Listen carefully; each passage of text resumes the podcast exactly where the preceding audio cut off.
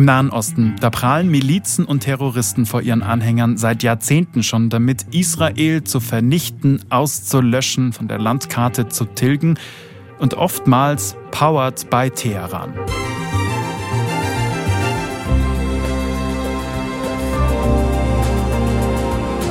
Warum unterstützt der Iran anti-israelische Terrorgruppen wie die Hamas? Woher kommt dieser Hass auf Israel? Und was passiert, wenn Teheran tatsächlich ernst macht und in den aktuellen Krieg eingreift? Oder ist der Iran längst schon mittendrin? Ihr hört 11KM, der Tagesschau-Podcast, ein Thema in aller Tiefe mit ARD-Iran-Korrespondentin Katharina Willinger und mit mir, Hannes Kunz. Heute ist Dienstag, der 24. Oktober. Hi Katharina, danke, dass du Zeit hast. Hallo Hannes. Katharina, wir wollen auf die Rolle des Iran in diesem Nahostkonflikt schauen. Und da würde ich gern beginnen bei dem Terrorangriff der Hamas auf Israel am 7. Oktober. Wie haben denn die Menschen im Iran darauf reagiert?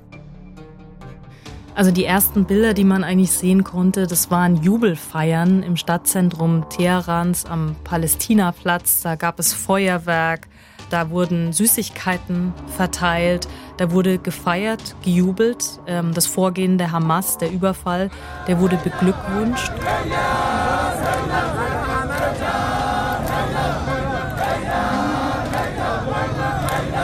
Da muss man immer wieder dazu sagen, das sind Regimeanhänger, die das gemacht haben äh, und die das dann in den Tagen darauf und den Wochen und bis jetzt immer wieder zu ihrer Propaganda, zu ihrem eigenen Krieg gemacht haben.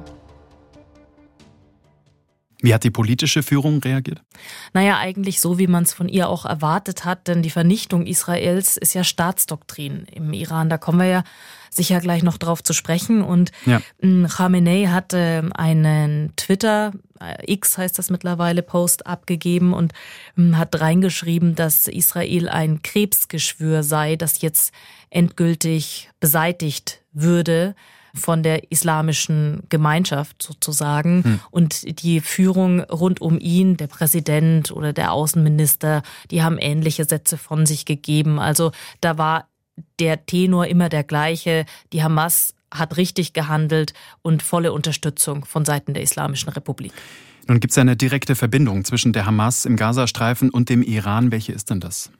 Also der Iran ist der Hauptunterstützer der Hamas, würde ich sagen. Ähm, Katar ist da auch noch ähm, ein wichtiger Partner der Hamas, spielt eine große Rolle, aber in den letzten Jahren hat sich doch immer mehr die Islamische Republik als Hauptfinanzier auch herausgestellt. Ich habe kurz nachdem ähm, die Hamas Israel überfallen hat, ein Interview gemacht mit einem hochrangigen Hamas-Vertreter, der eigentlich im Iran sitzt. Ähm, ich habe mit ihm telefoniert bzw. Videocall. Er wollte mir nicht sagen, wo er momentan ist, aber normalerweise ist er der Hamas-Vertreter im Iran. Das zeigt ja auch schon diese engen Verbindungen. Da gibt es offizielle Büros. Das ist da eine ganz normale Partei, die man unterstützt. Wie hoch die Unterstützungen sind, das kann man nicht genau sagen. Aber man geht davon aus, dass die Islamische Republik der Hamas mehrere Millionen im Monat zahlt. Manche gehen davon aus, dass es 30 Millionen Dollar im Monat sind. Der Vertreter, mit dem ich gesprochen habe, wollte sich da nicht festlegen, aber er hat zumindest ähm, meine Frage, ob der Iran weiterhin der größte Unterstützer ist, bejaht, hat gesagt, ganz klar, nicht nur finanziell, auch ideologisch. Und es werden auch Waffen tatsächlich geliefert, oder? Wie, wie schafft denn der Iran das, in diesen ja sehr hart abgeschirmten Gazastreifen ähm, Waffen zu liefern? Weiß man das? Also das ist hochkomplex. Es gibt da verschiedene Punkte. Auch darüber habe ich mit diesem Hamas-Vertreter gesprochen. Natürlich habe ich in den letzten Jahren immer wieder da mit unterschiedlichen Gesprächspartnern drüber geredet, weil auch ich mir nicht erklären kann, wie denn solche, wir reden ja von Raketen, ja, von schwerem Geschütz, wie das da reinkommen kann. Und natürlich gibt es verschiedene Erklärungen. Bis 2013 war beispielsweise die Grenze zu Ägypten, über die wir ja jetzt auch immer wieder reden, gerade beim Stichwort humanitäre Lieferungen für Gaza, diese Grenze, die war wesentlich durchlässiger, ja, Rafah heißt die. Ähm, da ist sehr viel quasi ähm, in den Gazastreifen reingeschmuggelt worden, dann über die Tunnel. Und was dieser Hamas-Vertreter ähm, noch gesagt hat im Interview war, dass sie mittlerweile sehr, sehr viele sogenannte ähm, Frog Swimmers, nennen sie das im Englischen, äh, Kampfschwimmer haben, Wir haben Kampfschwimmer, die kilometerweit schwimmen können und Gebiete des Feindes erreichen, sich dort unter sie mischen und dann mit Zubehör zurückkommen. Wir haben Tunnelsysteme und natürlich haben wir auch unser Kommunikationssystem weiterentwickelt.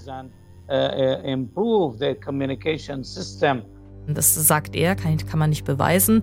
Und dann ist sehr viel mittlerweile made in Gaza. Also das Know-how kommt von iranischen ähm, Ingenieuren, von Waffenexperten und viel wird dann eben selbst direkt in Gaza hergestellt.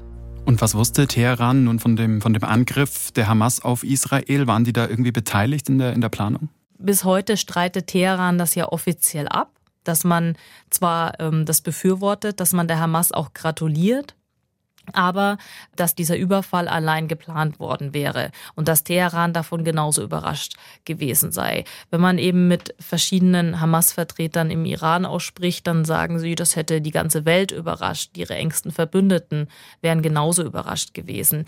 Hm, ich kann das Gegenteil nicht beweisen. Ich kann mir aber sehr schwer vorstellen, dass in der Islamischen Republik die Führungsebene beziehungsweise auch die militärische Ebene in Form der Revolutionsgarde davon gar nichts gewusst haben will. Und sind die Hamas nicht die einzige israelfeindliche Organisation, die der ähm, Iran unterstützt? Im Norden grenzt Israel an den Libanon.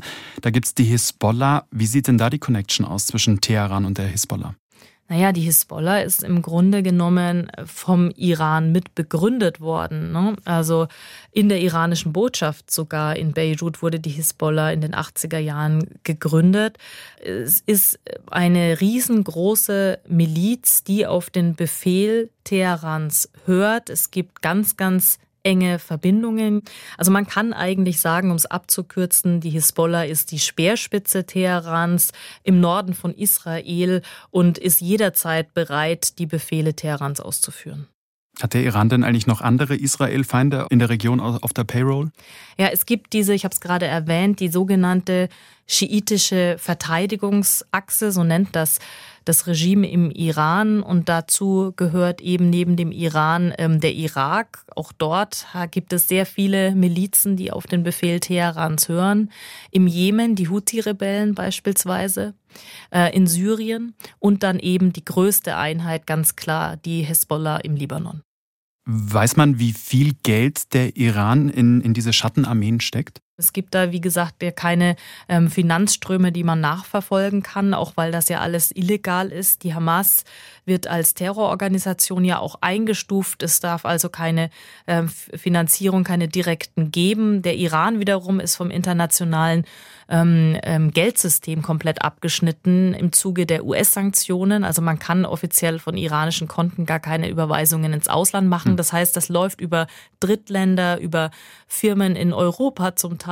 Also es ist sehr, sehr schwierig nachzuvollziehen. Aber wenn wir uns anschauen, dass es diese Zahl 30 Millionen Dollar an die Hamas pro Monat gibt, ja, und dann rechnen wir das ja, vielleicht nicht mal vier, aber wir rechnen es ein bisschen hoch, dann hat man den Eindruck davon, wie viel die Islamische Republik ausgibt. Und man muss immer bedenken, die Islamische Republik bzw. die Bevölkerung ist in keiner guten Lage. Mhm. Mehr als 50 Prozent aller Iranerinnen und Iraner leben mittlerweile unter der Armutsgrenze. Es gibt eine extreme Wirtschaftskrise im Land und trotzdem ist das Regime weiterhin bereit, Geld, statt es dorthin zu stecken, in diese schiitische Verteidigungsachse zu packen.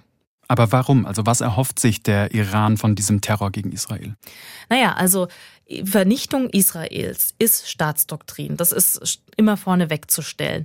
Im Iran, es ist eine sehr, sehr lange Feindschaft. Der Iran sieht Israel als seinen Erzfeind in der Region an, zusammen mit den USA. Immer wieder wird das betont auf diesen ganzen Kundgebungen, die es jetzt auch seit mehr als zwei Wochen wieder vermehrt gibt, seit die Hamas Israel überfallen hat. Man sieht es auf Schildern. Amerika und Israel würden internationalen Terror finanzieren, seien der Grund allen Übels im Nahen Osten.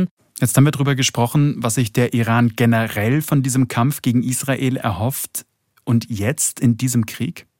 Naja, jede Schwächung Israels ist ein Gewinn für das Regime im Iran. Ob das jetzt ähm, eine politische Schwächung ist, ob das eine militärische Schwächung ist und ob das auch Ansehen innerhalb der, der gesamten Welt ist, Und deswegen versucht man ja auch medial mit diesen Bildern immer wieder zu arbeiten und das Leid in Gaza extrem darzustellen, was es zweifelsohne ist, aber das jüdische Leid, das ja von der Hamas verursacht wurde, komplett auszublenden. Ich lese immer wieder, es geht um die Vorherrschaft in dieser Region. Was ist denn damit gemeint? Ja, das ist so ein sehr großes Wort und ich finde das auch immer wahnsinnig theoretisch, denn eigentlich ähm, gibt es keinen ähm, Grund, warum Israel und Iran nicht friedlich nebenher koexistieren könnten. Ja, es geht ganz klar darum, eine Staatsdoktrin umzusetzen und die ist ähm, maximal israelfeindlich und dann kann man eigentlich auch sagen antisemitisch, denn es geht darum, ein ganzes Land und die Bevölkerung auszuradieren. Man spricht diesem Staat da, wo er ist und den Menschen, die dort leben, die komplette Existenzberechtigung ab. Dieser Hass ist wahnsinnig tief verwurzelt, sagst du, politisch und gesellschaftlich, aber es gab auch mal ganz andere Zeiten, Zeiten, die von heute aus betrachtet unglaublich lang her und weit weg wirken. Ja gut, es gab vor der Islamischen Revolution, die war ja 1979, ein freundschaftliches Verhältnis, kann man fast sagen, zwischen der Schah-Dynastie, Pahlavi hieß die damals, und dem Staate Israel. Der Iran war eines der ersten Länder, der ähm, Israel als Staat anerkannt hat und auch einen Friedensvertrag geschlossen hat und auch Israel sah Iran als Partner an. Man hatte gute Handelsbeziehungen, ähm, politische Beziehungen. Man hat Erdöl vom Iran gekauft. Shah Pahlavi war ja auch, ähm, hatte ja enge Verbindungen mit den Amerikanern, was ihm ja auch immer wieder vorgeworfen wurde. Er sei eine Marionette Amerikas, eine Marionette Israels. Und das war auch dann die Rhetorik, die dann der Mann immer wieder bedient hat, der die islamische Revolution mit in Gang gesetzt hat. Khomeini, der erste Religionsführer der Islamischen Republik Iran, als er dann 1979 aus dem Exil nach Teheran kam. Und dann kam es auch zum Bruch? Mhm. Dann kam es ganz klar ähm, zum Bruch. Als Khomeini eingereist ist, gab es schon in den Jahren davor extreme Propaganda nicht nur von ihm, sondern eben einer großen Bevölkerungsschicht, die den Schah eben als Marionette sah. Und das hat eben auch ähm, der erste Religionsführer extrem vorangetrieben mit seiner islamistischen Propaganda noch weiter unterstützt. Er hat im Exil auch immer schon den Schah als Juden beschimpft. Er hat das als, als Schimpfwort auch benutzt. Und als es dann die islamische Revolution gegeben hatte, kam es ganz klar zum Bruch. Äh, die Staatsdoktrin lautete fortan, dass Israel vernichtet werden muss. Und dann hat sich sozusagen innerhalb weniger Jahre zwischen dieser Partnerschaft, zwischen dieser Freundschaft, wie du sagst, diese Feindschaft entwickelt. Wie, wie ging das? Also von einem Extrem ins andere? Die Staatsideologie dieses Regimes wurde eben getragen, auch von dieser extremen Schürung von Feindbildern im Ausland. Und als ein ganz klares Feindbild wurden eben die USA ausgemacht und Israel als direkter Partner sozusagen aus Sicht des Regimes. Es gab immer wieder Aussagen von iranischen politischen Führungskräften, die den Holocaust beispielsweise ähm, verneint haben. Es gab diese sehr bekannte Konferenz in den 2000er Jahren, ich glaube es war 2005 müsste das gewesen sein, wo der damalige Präsident Ahmadinejad davon gesprochen hat. Vielleicht erinnert man sich an der einen oder anderen Stelle, dass Israel von der Landkarte ausgelöscht oder wegradiert, waren, glaube ich, seine Worte, werden müsste. Und das hat sich seitdem immer weiter zugespitzt und ist dann auch in den letzten Jahren verstärkt worden durch das ähm, iranische Atomprogramm. Inwiefern? Das iranische Atomprogramm, also man muss ganz klar sagen, der Iran verneint bis heute, dass er Kernwaffen ähm, hat oder zu Kernwaffen kommen möchte. Aber alle Schritte, die er eigentlich macht, deuten darauf hin, dass er sie haben will. Ja, und ähm, Israel ist ja selber Nuklearmacht, sieht eben darin eine große Gefahr durch die Äußerung, Israel soll vernichtet werden. Es gibt einen Countdown in Teheran Auch der wurde vom Religionsführer eingeführt mit einer random Zahl, frag mich nicht warum. Diese Zahl zählt die Tage der Existenz Israels herunter. Dieser Countdown steht am Palästinaplatz mitten im Stadtzentrum von Teheran. Unser Kamerateam war vor einigen Tagen dort drehen und da waren es etwa 17 Jahre noch, die sie Israel geben. Ich kann nicht sagen, warum 17 Jahre, aber es ist natürlich eine Drohung.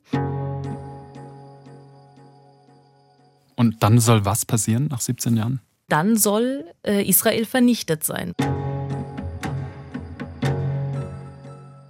Und aufgrund solcher Drohungen fürchtet Israel natürlich, dass der Iran irgendwann Atomwaffen einsetzt, um äh, Israel in der Rhetorik des islamischen Regimes zu vernichten und wehrt sich mit verschiedenen Mitteln gegen dieses Atomprogramm. Zum einen ähm, ist man extrem gegen die Verhandlungen des Westens mit dem Iran rund um das Atomprogramm, weil man sagt, dem Iran kann man nicht trauen.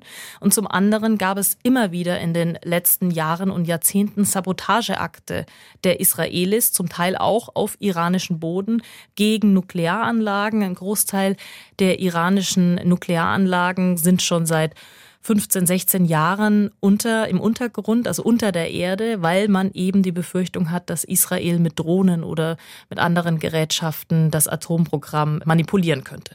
Was sieht und hört man denn? Also wenn man auf den Straßen Teherans zum Beispiel unterwegs ist, wie zeigt sich denn dieser Hass?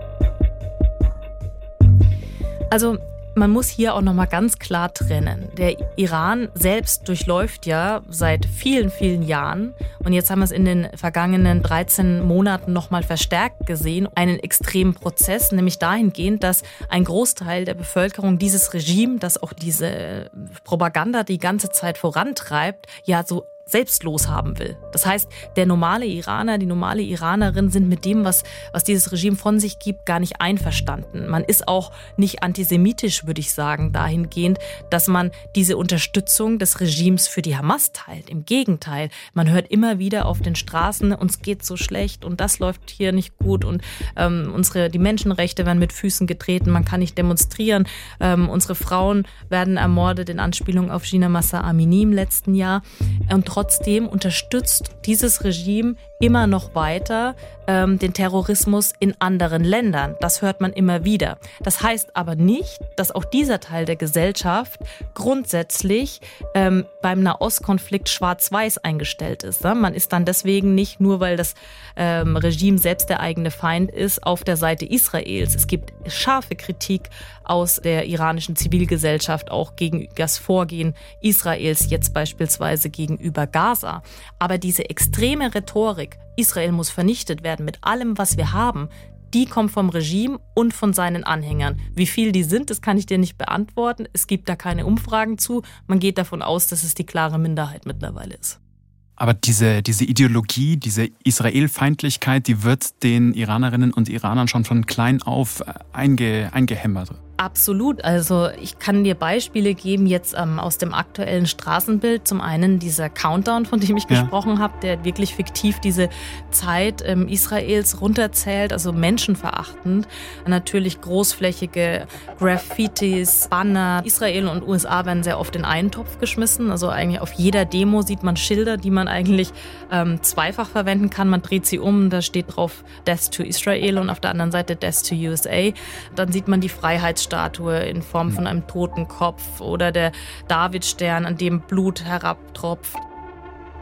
Ja, also das ist eine extreme Propaganda und da fließt auch sehr viel Geld rein aus meiner Sicht in diese Graffitis, in diese Poster, die das Regime da regelmäßig bedient. Das wird in der Schule natürlich gelehrt und wir haben vor wenigen Tagen auf einer Kundgebung gedreht, auch das wieder vom Regime organisiert. Da kommen zum Großteil Regimeanhänger, Basij-Milizen, die vom ähm, Regime finanziert werden, hin. Und da haben wir einen jungen Mann interviewt. Der meinte, seit meiner Kindheit ist es mein Traum, dass ich in den Krieg ziehen kann und mein Leben für den Islam opfern kann. Seit ich in der Grundschule gelernt habe, was Märtyrertum ist, ist es mein Traum und jetzt ist es mein Wunsch, dass es endlich geschieht und ich in den Krieg ziehen kann.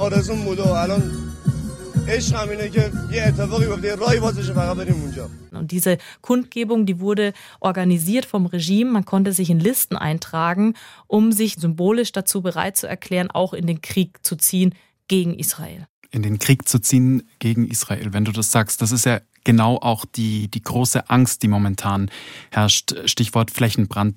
Die USA warnen, haben ihrerseits eine Drohkulisse aufgebaut. Don't. Die Vereinigten Staaten stehen Israel uneingeschränkt bei. Blinken verwies auf die konkrete Unterstützung der USA mit Munitionslieferungen. Abschrecken soll auch ein US-Flugzeugträger. Die Vereinigten Staaten haben den Flottenverband in die Nähe der israelischen Küste verlegt. Lässt sich Teheran davon beeindrucken? Also ich glaube, man muss sich gar nicht so sehr die Frage stellen, ob der Iran sich jetzt direkt mit einschaltet, denn der Iran ist indirekt so präsent bei allem, was jetzt gerade passiert, dass das für mich eigentlich die, die, die fast schon die nebensächliche Frage ist. Man muss wirklich darauf gucken, ähm, wie jetzt die sogenannten Milizen des Iran reagieren. Vorneweg natürlich die Hisbollah. Hm. Und ich glaube schon, dass der Iran dazu bereit ist, den Befehl der Hisbollah zu geben, direkt Israel anzugreifen und zwar einen Flächenbrand auch in Gang zu setzen, solange man nicht selbst betroffen ist. Denn der Iran, auch das wissen wir aus den letzten Jahren, führt wahnsinnig gerne Stellvertreterkriege. Das haben wir gesehen im Jemen, das haben wir gesehen in Syrien. Ja, und ich glaube, das ist das, was Teheran gerade vorantreibt. Deswegen auch diese rhetorische Zurückhaltung, dass man die Hamas unterstützt, aber dass man selbst damit nichts zu tun hat. Das wäre, glaube ich, dem Regime am liebsten. Aber vor einer direkten Konfrontation mit den Amerikanern, ähm, da scheut sich das Regime doch, glaube ich, sehr. Okay, also wenn ich dich richtig verstehe, du sagst, der Iran hält sich rhetorisch zurück, weil er gar nicht direkt eingreifen muss, weil er eben diese Schattenarmeen wie die Hisbollah hat. Das heißt aber, ähm, er kann denen den, den Befehl geben, Israel anzugreifen? Also die Hisbollah hört direkt auf die Befehle aus Teheran. Das haben wir ja nicht erst jetzt ähm, begriffen, sondern das ist seit sehr vielen Jahren bekannt und es gab ja auch schon immer wieder Vorfälle und Kriege. Man kann nicht sagen, wie groß das Interesse des Irans gerade ist, den Libanon in einen, in einen Krieg reinzuschicken. Natürlich ist Teheran auch bewusst, dass der Rest der Welt weiß, äh, wir sprechen gerade darüber, ähm, dass die Hisbollah äh, nur auf den Befehl Teherans hört und nicht eigene Entscheidungen trifft. Aber diese Drohung ist eben immer da und ich glaube, im Krieg geht es ja auch gar nicht mal immer darum, ob etwas strategisch bis zum Ende durchgeplant ist. Manchmal gibt es Übersprungshandlungen, manchmal gibt es einzelne Vorfälle, die einen kompletten Flächenbrand entfachen können, ja. Und äh, das ist, glaube ich, die große Gefahr, dass das Pulverfass einfach, wenn ich jetzt mal so sprechen darf, in dieser Kriegsrhetorik wahnsinnig scharf ist.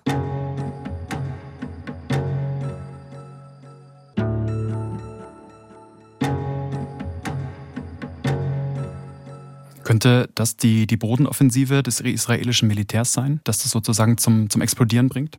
Das könnte ich mir schon vorstellen. Man muss sich immer wieder vor Augen führen, was denn der Iran auch davon hat, dass er jetzt diese Propaganda betreibt, diese Kriegsschürung auch betreibt. Ähm, man schwingt sich ja auch immer wieder zum sozusagen Beschützer der Muslime auf. Ähm, ob die palästinensische Bevölkerung das möchte oder nicht, ist komplett hier außen vor. Man schwingt sich als Beschützer auf und sagt, da die westliche Welt euch so behandelt, die Menschen quasi bombardiert, die Menschen verdursten, verhungern lässt, müssen wir uns einmischen, muss sich der Rest der muslimischen Welt beteiligen. Also das dient auch dieser Propaganda. Und ich glaube schon, dass so eine Bodenoffensive dazu führen könnte, dass die Hisbollah sich direkt in diesen ja, Krieg einschaltet. Und wer oder was könnte die Hisbollah oder den Iran noch davon abbringen? Gibt es da eine Kraft in der, in der Region, die, die so viel Einfluss hat, da jetzt irgendwie diplomatisch zu wirken? Also ich denke, wenn es jetzt darum geht, Blutvergießen zu verhindern, dann wäre natürlich ein schnelles Einschreiten auf internationaler Ebene wichtig. Wer könnte das sein? Schwierige Frage. Innerhalb der UN Länder wie England, Frankreich, Deutschland gerade hinsichtlich der Frage und natürlich Amerika, wie jetzt gegen die Zivilbevölkerung in Gaza vorgegangen wird. Wenn es da ein entscheidendes oder ein gemeinsames Nein ja, alles, was die Hamas gemacht hat, war furchtbar und ist Terror und gehört auf schärfste verurteilt.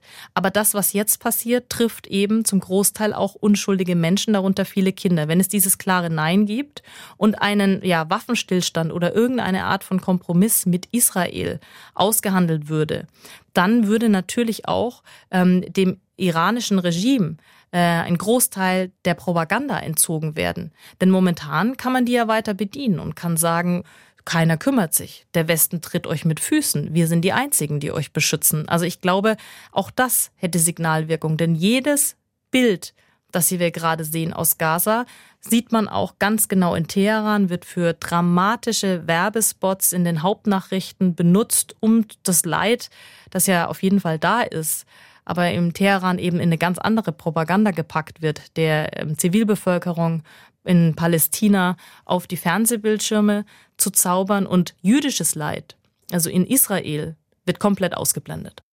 Würdest du sagen, das stärkt oder das schwächt gerade das Regime?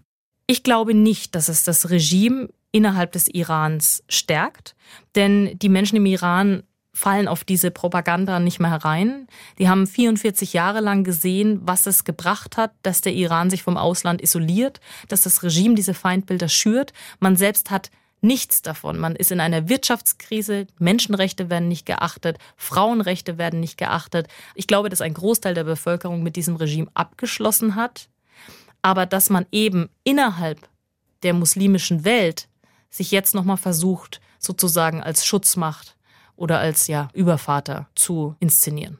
Also reibt sich das iranische Regime schon auch zwischen verschiedenen Fronten auf.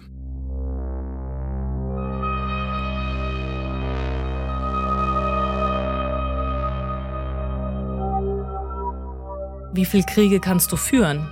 Im Ausland mehrere, Jemen, Syrien, Gaza und dann in der, im eigenen Land ähm, einen Großteil der Bevölkerung gegen dich zu haben, ist die Frage, an wie vielen Fronten kann das islamische Regime noch kämpfen? Es bröckelt ja seit längerem, das, das brauche ich nicht zu erzählen, darüber haben wir in 11 KM auch schon gesprochen, ähm, was eben den Rückhalt der eigenen Bevölkerung angeht.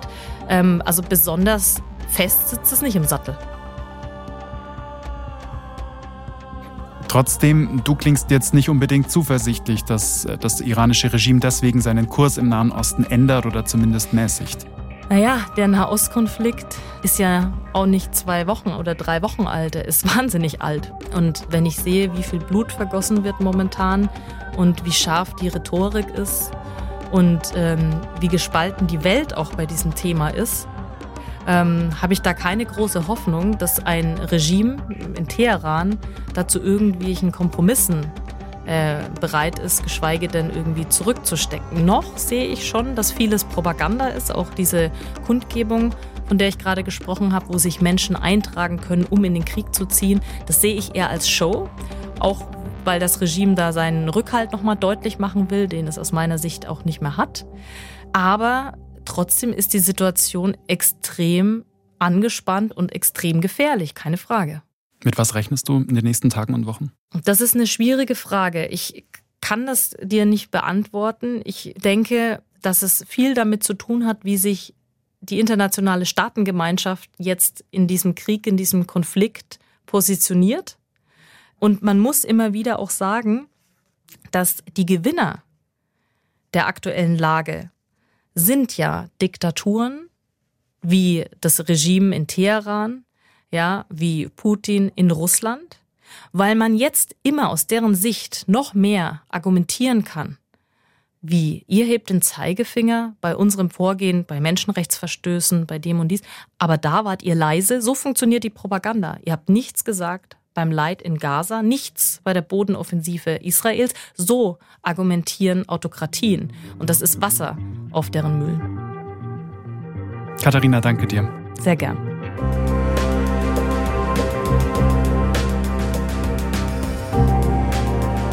Israel, der Iran und die große Angst vor einem Flächenbrand. Das war 11KM für heute mit Iran-Korrespondentin Katharina Willinger.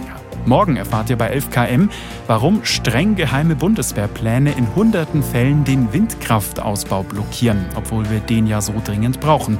Und was Schiffe versenken damit zu tun hat.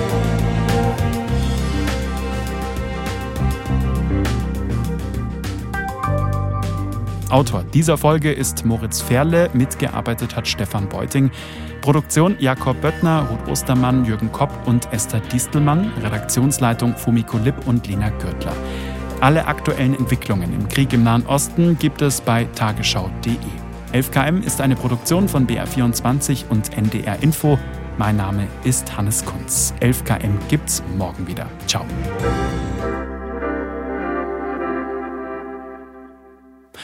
Und wenn ihr manchmal lost seid und einen Überblick braucht über das, was gerade im Nahen Osten passiert, dann empfehle ich euch den neuen BR-Podcast Lost in Nahost. Den Link zum Podcast findet ihr in unseren Shownotes. Hi, ich bin Ann-Kathrin Wetter und das hier ist Lost in Nahost, der Podcast zum Krieg in Israel und Gaza. Es ist gerade unfassbar schwierig, den Überblick zu behalten über das, was gerade im Nahen Osten passiert. Und mitzukommen, wer welche Rolle spielt, welche Player wichtig sind und wie hat das alles nochmal angefangen? Wir wollen euch helfen zu verstehen, was gerade Phase ist, wer welche Interessen verfolgt. Viele von euch fragen sich gerade, warum es plötzlich ein Problem sein soll, wenn PalästinenserInnen auf die Straße gehen oder jemand den Hashtag Free Palestine verwendet. Was das heißt, wenn der deutsche Bundeskanzler davon spricht, dass die Sicherheit Israels Staatsräson ist. Für solche Fragen und ganz viele mehr gibt's ab jetzt uns. Wir sind Lost in Nahost, der Podcast, der euch hilft zu verstehen, was gerade los ist im Nahen Osten. Und dafür sprechen wir mit den Korrespondentinnen der ARD in Tel Aviv und mit Expertinnen über das, was gerade im Nahen Osten passiert. Und vor allen Dingen sprechen wir darüber, was euch zu dem Thema interessiert. Schickt uns also gerne eure Fragen an lostinnaost.br.de oder schreibt eine DM an die NewsWG bei Instagram. Den Podcast Lost in der Ost gibt's in der ARD Audiothek und überall, wo es Podcasts gibt.